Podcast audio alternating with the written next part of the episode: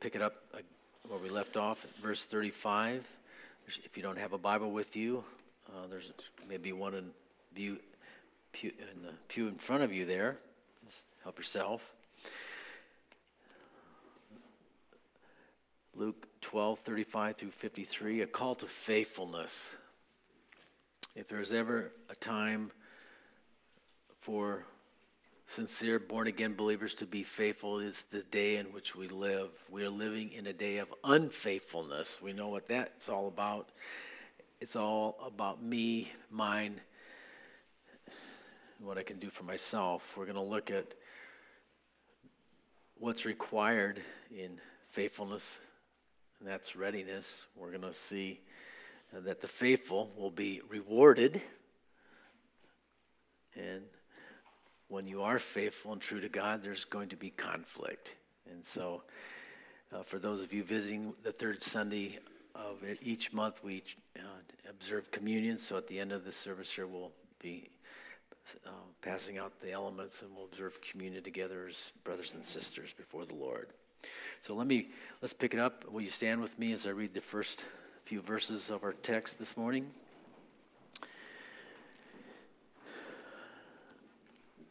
Let your waist be girded and your lamps burning, and you yourselves like men who wait for their master, when he will return from the wedding, and when he comes and knocks, that they may open to him immediately. Blessed are those servants whom the master, when he comes, will find watching.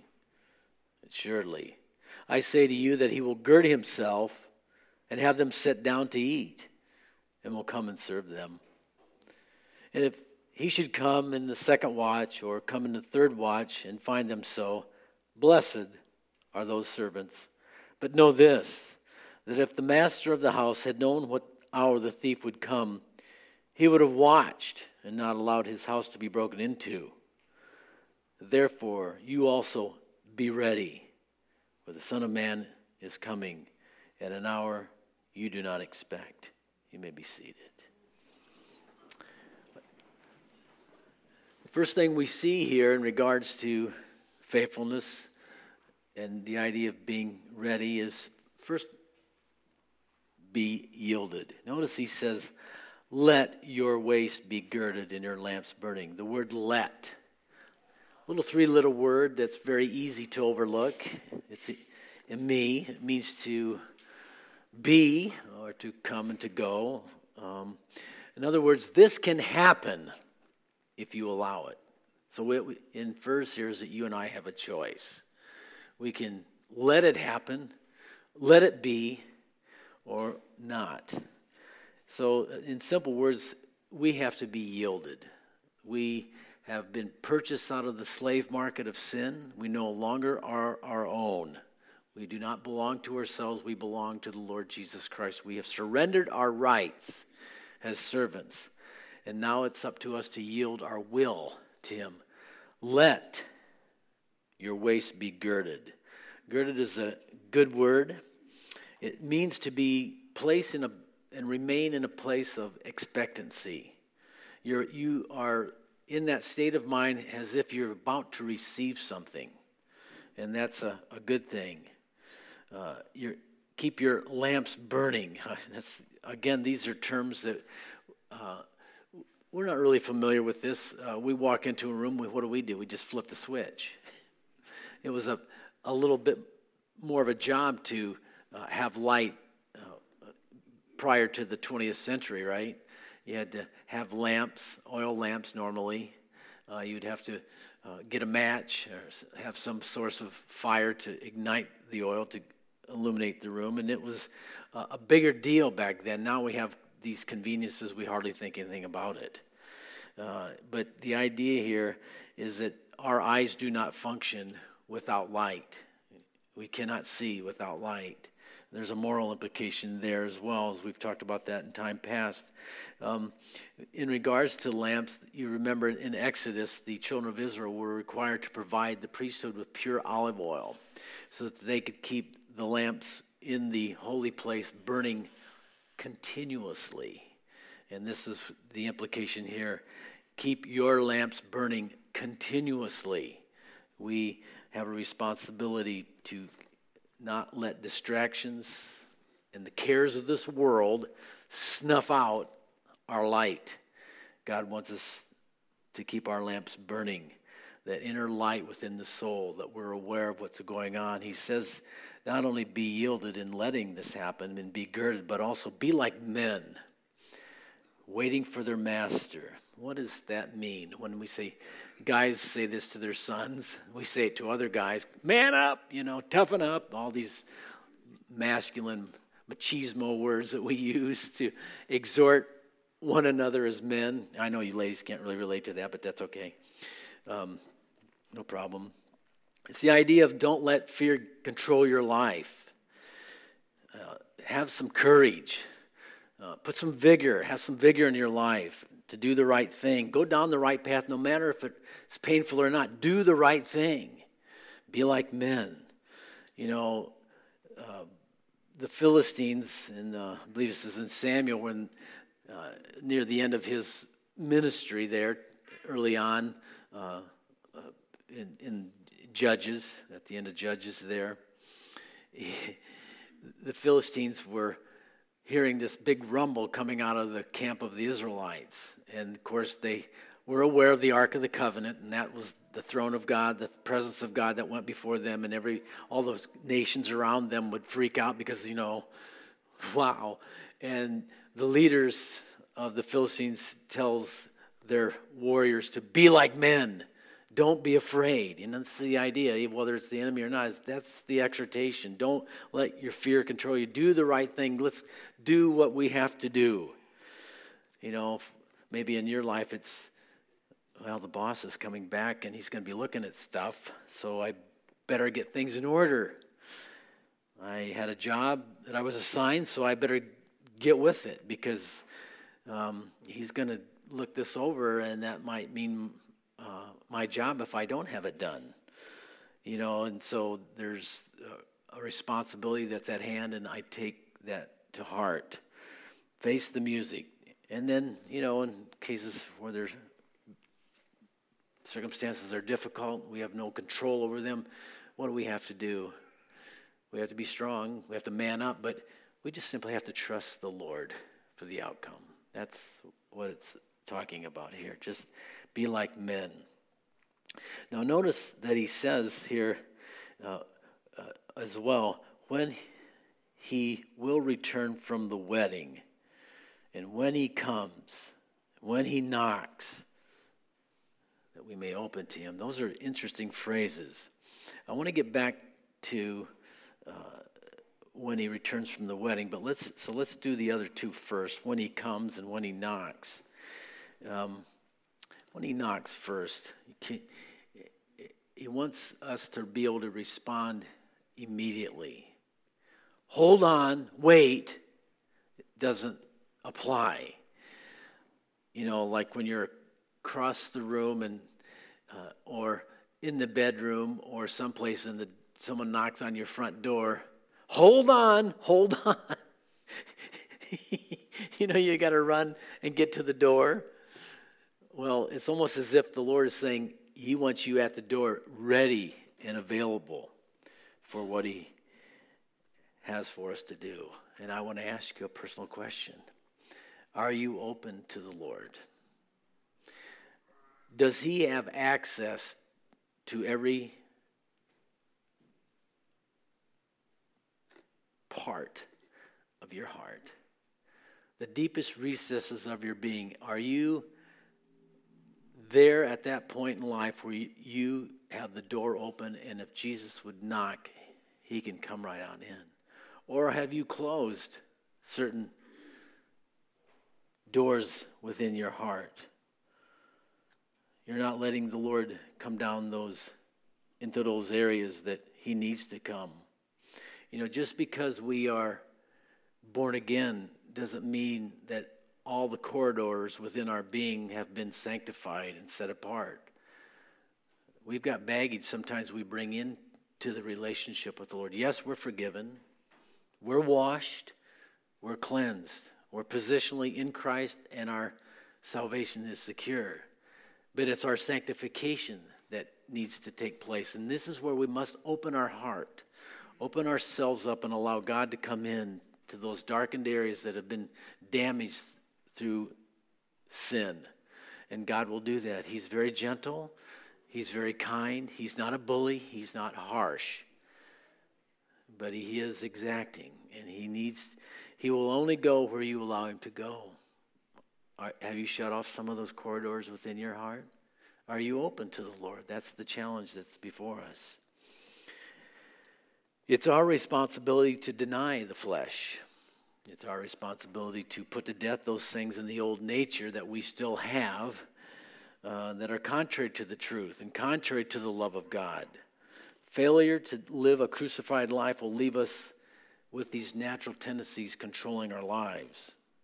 It'll cause us to want to close the door and not let the Lord in where He needs to be. And sometimes we don't let the Lord into those corridors because of sin and shame. Well, you know, I can't really go there because. And so we, it's easier for us to be like our first parents, is it not? Let's go run and hide in the bushes, you know. And so I think one of the things that we learn in life, and this is what life is about, learning uh, life experience from life experiences, and the biggest one is to know yourself. I think Socrates is the one who is credited with that maximum. Know yourself, know thyself. He didn't invent it, but it's an impre- thing that starts with you and I understanding who we are and our propensities to one thing or another. And it's really the first thing uh, that we have to learn about in our journey to become more mature. We have to learn ourselves. And that's our responsibility to know ourselves. Vote, we should devote time. We shouldn't be ashamed of ourselves, but we should know that this is who we are and, and bring it to God. You know, He knows who we are. We might as well face who we are. You know, um, self knowledge is, is, as I said, the essence of maturity. It's important. Now, getting back to uh, when he returns, I, I actually got hung up on this quite a bit earlier in the week. I just couldn't get away from it. You know, I used to really believe wholeheartedly in the pre tribulation rapture. And guess what? I still do. You know, there's a lot of opinions about things, but I am in favor, and, and, and you're going to understand a little bit more uh, why I'm lean that way in a, in a minute here. Uh, but uh, I believe in just the natural reading of the scriptures. If you just read through it without uh, any bias of one way or the other, which is not easy to do. If you've been taught a certain way initially out of the gate, post trib, mid trib, whatever trib you have in your mind, it's hard not to put that aside but you have to lay that lens down and try to be open because to be if you're honest and if we are honest with ourselves, there are holes in each of the arguments. It's not crystal clear. It's not what we would call a slam dunk. And uh, for those who think they've got it all wired, well, as Paul said, those who think they know really don't know. Because the more you know, the more you realize you, there might be other options God has made it objectively cryptic because why? We are in a battle within the unseen realm. He does things uh, mysteriously, if you will, because we are in a battle. There's a warfare going on. And so it's not crystal clear. And actually, if you think about it, it's wise. You know, if you know something is going to happen and you do have it all wired, what does that tend to do to us on the inside. We get complacent. But that tension of not knowing centers us, it brings us back to complete trust in the Lord. And that's the position that God wants us to be. That's why we'll be watching and waiting and ready because there's that tension of we don't really know quite for sure. And that's not a bad place to be, that's a good place to be.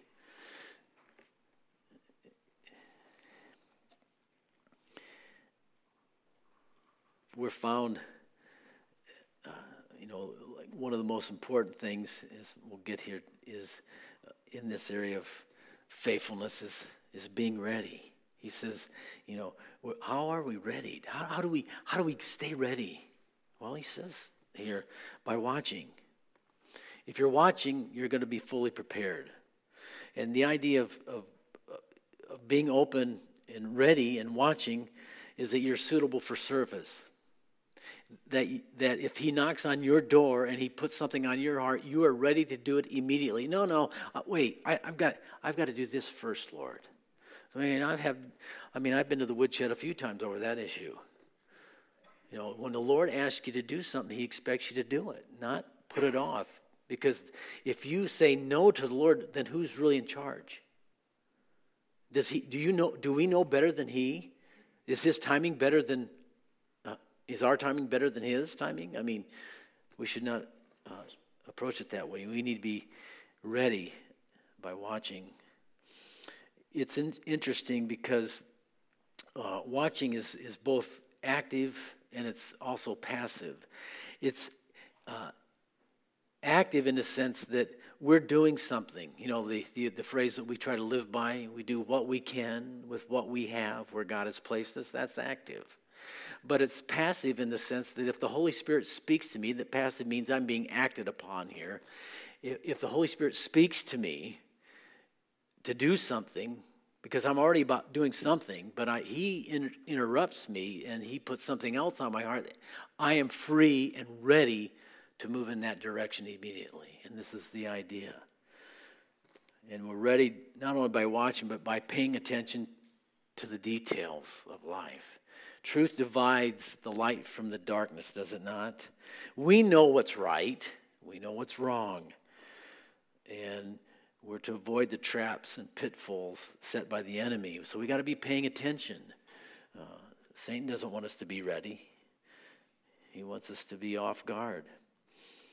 You know, uh, it tells us here that uh, in verse 39 about getting ripped off. I don't know about you, but I really, that's one of the things that I abhor. I've been I've had a lot of things stolen. Well, not really a lot of things, but a few things in my life, equipment wise, have been stolen. And nothing makes you madder, you know, than to have a thief come and take something that does belong to them so they can, you know, probably go pawn it off and buy drugs or something stupid, you know. Just because they're they're too lazy to work for themselves. You know, you come with all these little arguments in your head, grumbling the whole time because you got ripped off you weren't paying attention. You weren't thinking that way. Well, you know, you, you, you got to understand that there are people out there that aren't like you. they take things that don't belong to them, right? Um, so uh, I don't want to be standing uh, at the judgment seat of Christ and uh, know that I wasn't ready. I mean, here I've read through the scriptures. I know what the master requires. I don't want to be ashamed at his coming when I stand before him uh, at the Bema seat. Now, as I said, I was sort of stuck on this when he comes from the wedding. Now, you know, and so I, I'm a, like I said, I'm a pre-trib position guy, and let's just look, compare this, and it's not the only thing. Um, when it comes to pre-tribulation rapture. There are a couple other foundational principles that that come uh, under are actually foundational for that belief. One of them is that God will not judge the righteous with the wicked. Abraham pulled that out of the Lord. Remember when he was about to judge Sodom and Gomorrah there in 18, Genesis 18? Will not the judge of the earth do what is right? Will he judge the righteous with the wicked? And what was God's answer? No. I cannot see the church going through the great tribulation and suffering the wrath of God. That doesn't make sense to me. We look at the marriage tradition uh, of the, in, within Judaism, and it's broken down uh, into several stages, which I'll give you here. Uh, I think it's pretty cool. The bridegroom leaves the father's house and goes to the bride. This is Jesus leaving heaven and coming to earth. He come to our house. He has he enters into what they call the ketubah, uh, the courtship, and they make a loyal commitment to one another uh, that involves being faithful uh, until the time of the marriage.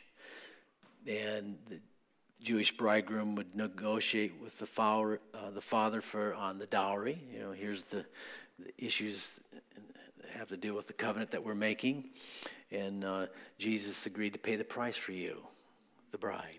Did he not? What's it going to cost? Well, the father says it's going to cost you your life. You're going to have to shed your blood for them. And so uh, Jesus paid that payment. He established the, co- the uh, covenant with us, did he not? And according to the Jewish, they would be considered man and wife at that point. We are the bride of Christ now, are we not? Uh, the marriage has not been consummated yet, but that's coming. They would, um, in that ceremony and making that covenant, they would go under the little tent thing there and have their little meeting, and they would drink a cup of wine. Um, and sort of seal the covenant, kind of like there at the Last Supper. They shared that cup together. This is the cup of the new covenant that I'm making with you. And know, one of the other things that happened in this, and just prior to making the covenant, actually, a little bit of out of order, order here, but remembering that one of the things they would do is that they would go down to the river uh, in part of the ceremony, and they would be immersed in water. And this is a type of a ritual for cleansing. So there would be a, uh, they call it the mikvah, uh, a spiritual cleansing would take place. Uh, remember in John 3 when Jesus, I believe it's John 3, where Jesus went down to the river and, and it was baptized by John. And what, it, what was that all about? To fulfill all righteousness. So he's done his part in a spiritual cleansing ritual to make himself be ready as the groom of the bride.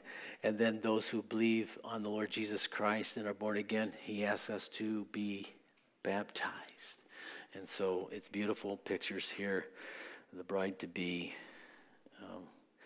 is also baptized.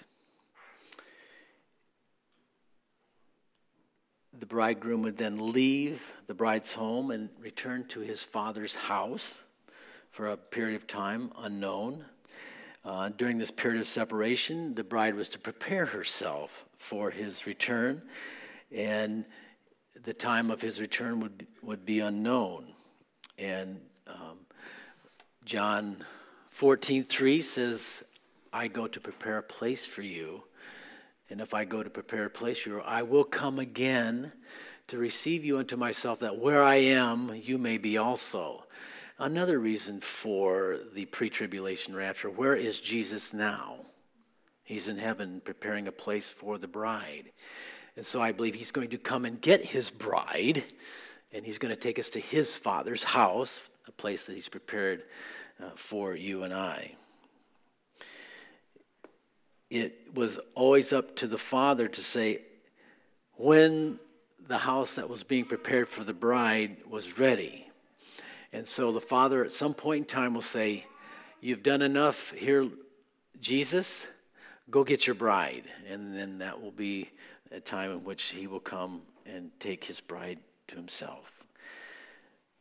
He will capture his bride and bring us to his father's house. And what will be going on in heaven is a wedding party, I believe.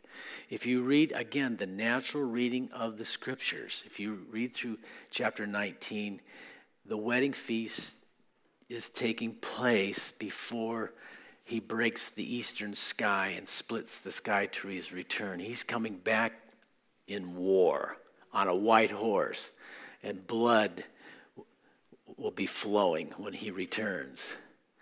But the armies of heaven are what? Following him also on white horses? How can the church come back with him if the church is not first with him?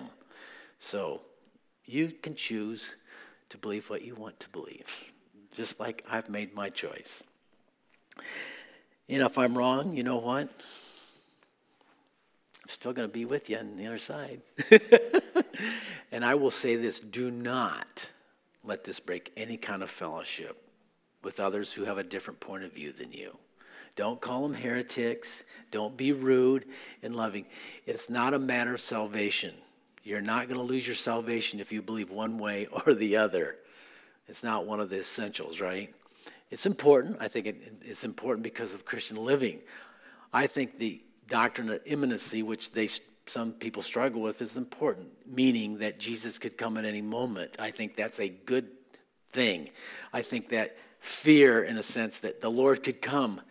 It helps sort out some activities, doesn't it? Oh, if the Lord comes and I'm doing this, uh, that would not be a good scene.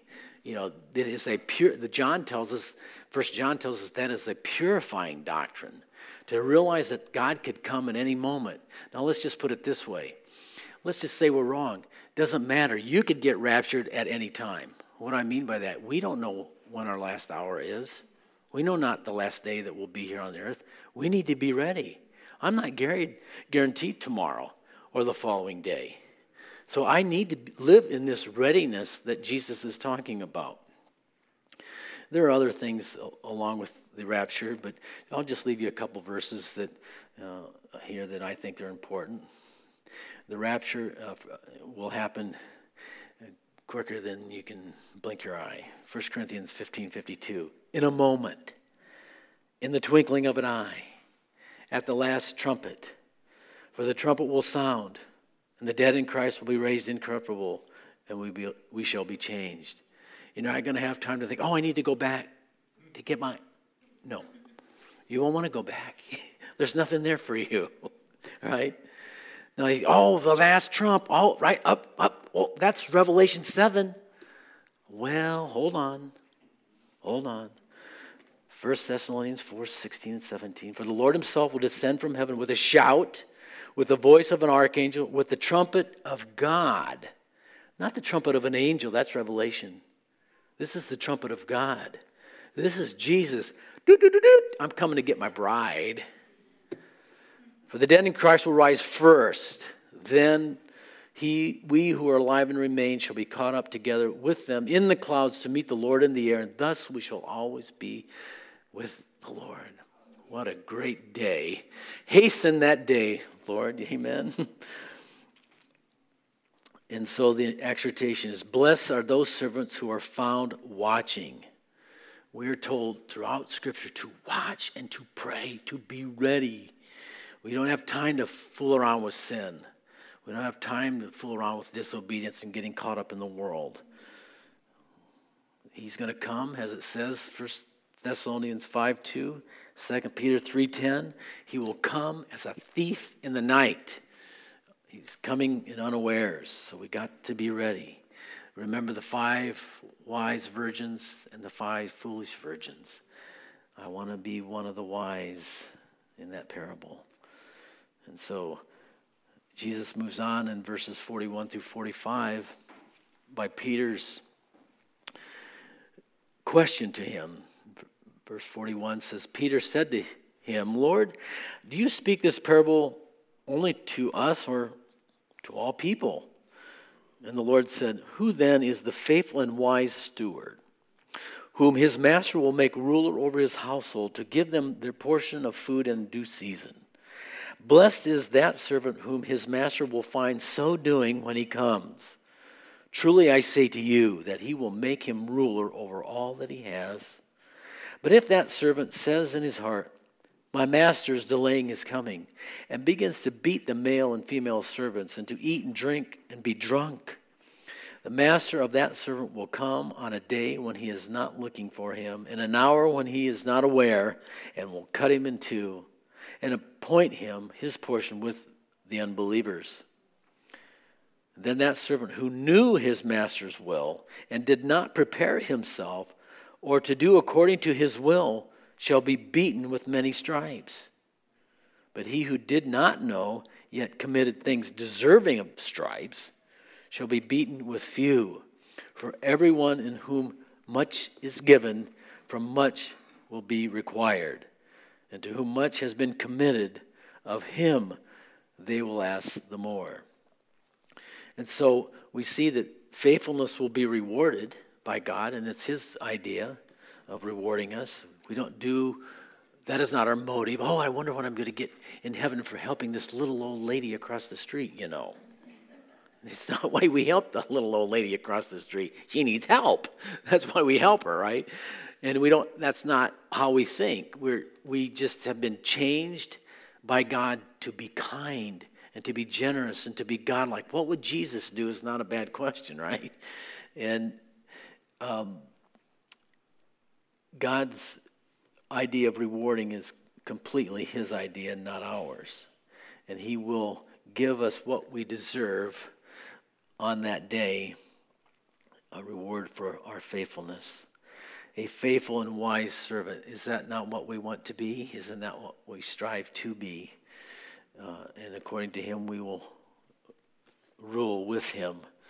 I think there's something to storing our treasure in heaven. As we learned last week, where our treasure is, that's where our heart will be also. And that's how we, dic- that's how we know uh, if we're on the right path. Where's our heart? Know thyself, right? We learn ourselves. We, we're honest with ourselves. We deal with ourselves. Who else is going to do this? I can't fix you. You can't fix me. We can only deal with ourselves. And this latter part of the text here, 45 through uh, 48, I just want, you know, I don't want to be in this category being an unfaithful servant. You're going to get punished. Now, I never liked getting spanked growing up as a kid. I can't imagine any of us. Oh, yeah, go ahead, beat me, Dad, you know. I deserve a spanking. I did something you didn't know, so would you just please get it over with and spank me now? We never did that. You know, how many, well, maybe some of you did, I don't know. Did you ever go up to your mom or your dad and, and confess your sin and then ask them to spank you because you know you deserved it? Now, I know that's an old Chinese proverb, you know, spank your kid once a day whether they need it or not. Because if you don't, you don't know why they need it, they do, you know, type of thing. Uh, no, it doesn't apply, right? Um, but this whole idea of, and this is another reason why I think uh, the pre tribal rapture and the imminent return of Christ is such an important doctrine for the church. Because if we say in our heart, the Lord delays his coming, oh, they've been, you know, that's what the scoffers are saying. They've been saying that for generations. Jesus is coming back. You right? Well, it doesn't change the fact that he's coming just because he hasn't come up to this point doesn't mean he's not coming. There's something else afoot.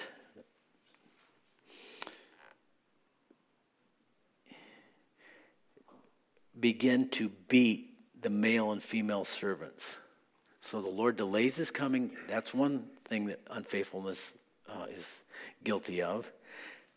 The second thing is abusive relationships. You know, I, this is something that's important. I think you learn this in your life experience, right? Learning yourself.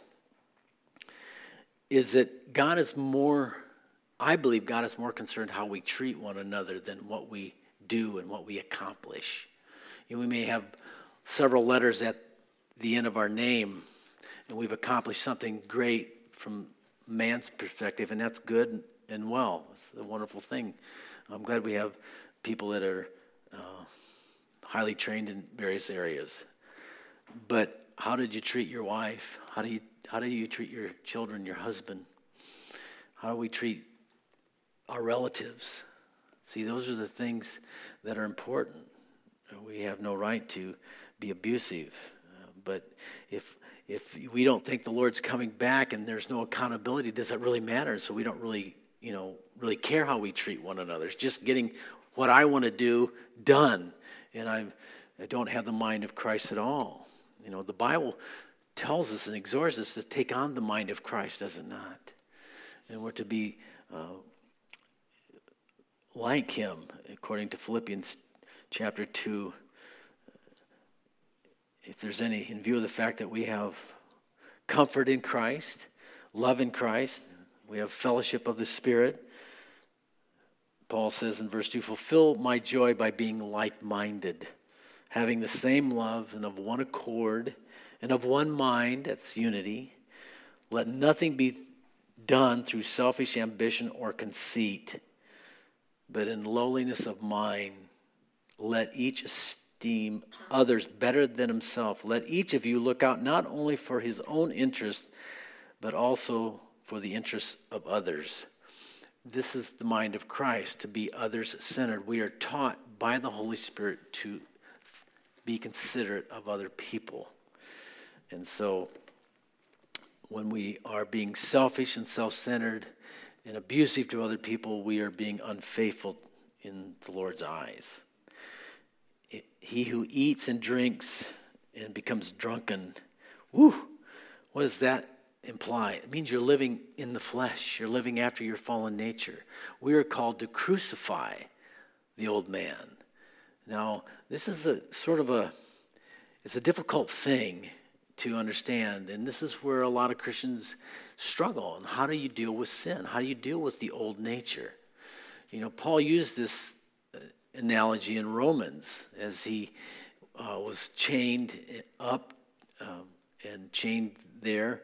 And he knew some of the heinous things that the Romans would do to prisoners, one of which would be to chain someone who had a death sentence to a dead corpse and allow uh, that decaying corpse to slowly infect the living criminal and eventually take the life of that person.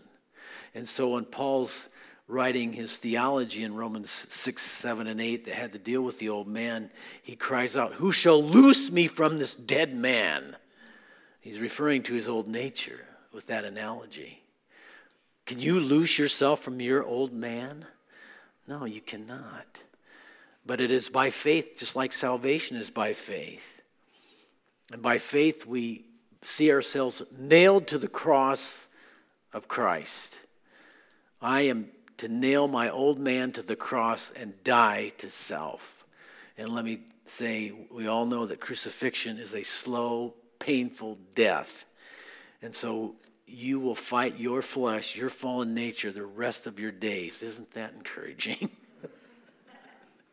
no, it's not, but it's what we're called to do. It's our life journey to put to death the old man, who by faith do mortify the deeds of the body through the power of the Holy Spirit. That's Romans 8.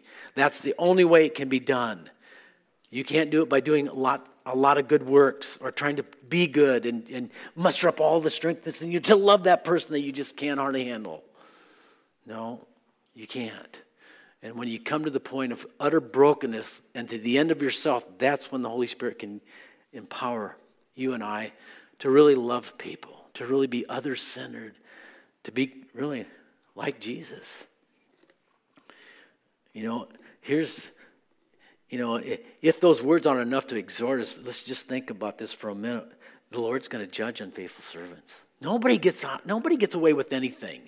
I'm pretty sure my kids got away with a few things as I was raising them. Because I know that when I was growing up, I got away with a number of things. But you know, that doesn't work in the kingdom, does it? God doesn't spoil his kids. Nobody gets away with anything. Everything is open and naked unto him uh, whom we have to deal with, right? He sees all, and that should not be alarming or frightening. It should be comforting because we know that he loves us. He knows everything about us, and he still accepts us and receives us. He's merciful, he's kind, and he's gracious, but he's firm and is exacting. There's that wonderful balance.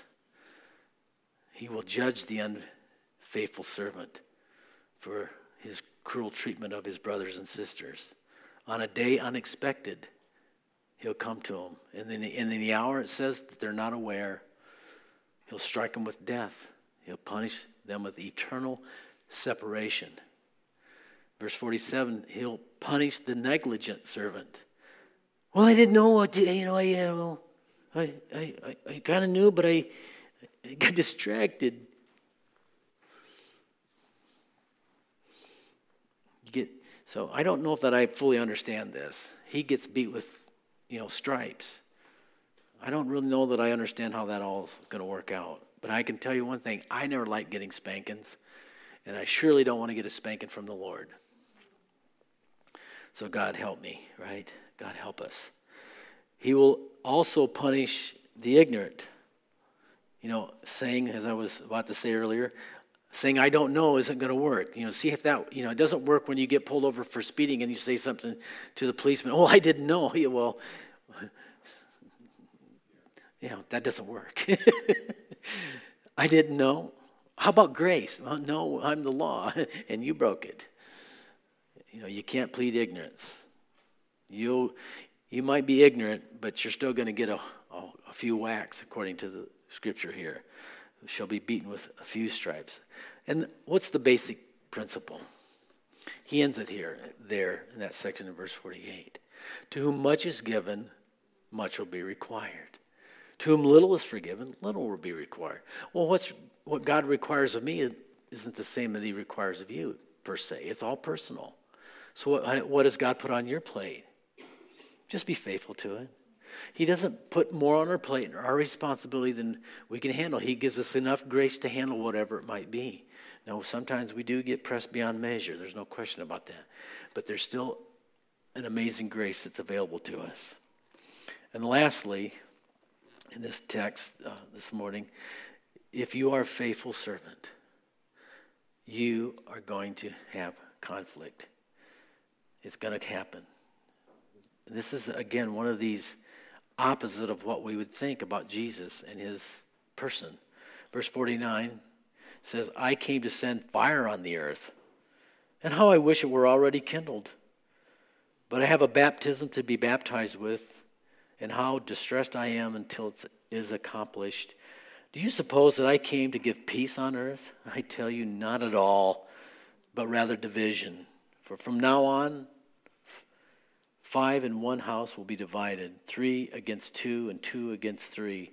Father will be divided against the son, the son against the father, mother against the daughter, daughter against the mother, mother in law against the daughter in law, daughter in law against the mother in law. Now, again, this is one of those scriptures that's like, I don't know that I fully grasp all of this. But let's just break it down a little bit. He's come to bring fire on the earth. Now, we know fire is uh, equated with divine judgment. And Jesus came to earth, obviously, to bring a new way of living and introduce a lot of concepts unheard of and never taught before. But and the standards that he has based them on are truth, absolute truth. You know, we either love people or we do not love them. There's no, well, sort of, no. It's either one or the other. And in this case, we are either for the Lord or we're against the Lord. It's, there is no neutral ground in that sense. And so, uh, truth is the thing that is the light that sifts out the darkness and sends the darkness away. There is no uh, reason for indecision anymore when the truth is presented to a person. And so it really does divide truth, really does divide mankind into two different camps. We are either for the truth or we are against the truth, for God or against God. And then he makes a statement of a baptism to be baptized with. Well, we know baptism is identification. It's very similar to the reference that he used that he um, had a cup to drink, uh, which is reference to his suffering and death. So he's identi- he's his truth, the truth, is going to cause him to suffer. Jesus was put to death because he told the truth. And nobody's more hated, as we've learned. Aristotle said that no one's more hated than he who speaks the truth. And Jesus is the truth, it's personified in him.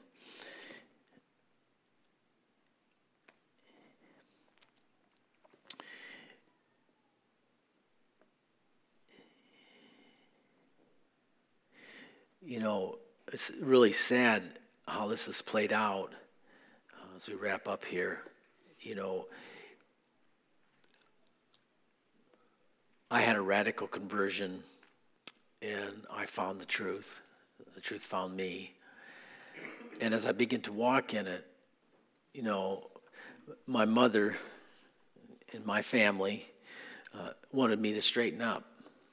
I'm 18 year old Hellion not living uh, a good life, just a party animal and that kind of thing, just creating heartache in people's lives because of selfishness. And when I had that radical conversion, and I began to live for the Lord and l- begin to read the Bible and understand truth, uh, after a, a year or so, it's kind of like, you know, you're taking this too far. Because my life in the radical conversion and transformation was undeniable. I was a completely different person. And now my life is convicting them because I'm no longer doing those things. And they know that there's things in their lives that they need to repent of and turn. And so there's now division. It wasn't me, but it was what I'm living for, what I'm standing for now. And so don't be surprised. And you're not surprised when people uh, shun you and there's division within the family. It's a sad thing. And um, I think we have to be careful uh, with our witness. Now, I wasn't always careful. Out of my zeal, uh, was zeal without knowledge, right? There was a lot of ignorance, but the conversion was genuine and, and there was sincerity there, and that covers a lot. But one of the things is to learn how to handle that and speak the truth in what? Love. And that's not something that uh, is learned always uh, very quickly. Uh, stay, for, stay on the track of truth. Don't turn away from the truth. Stand for the truth, but be loving. You know, Jesus is an incredible example of this. He always spoke the truth, and he always spoke it in love. Now, to be honest, he's the only one that could, to, that could address the hypocrites. He's the only one that could address the Pharisees and the Sadducees in that establishment. The disciples never confronted the Pharisees about their hypocrisy. Only God can deal with hypocrisy. And so, just because you and I are of the truth doesn't mean we have the right to point out what we might perceive as the hypocrisy of others. And so, um, that'll get you in trouble.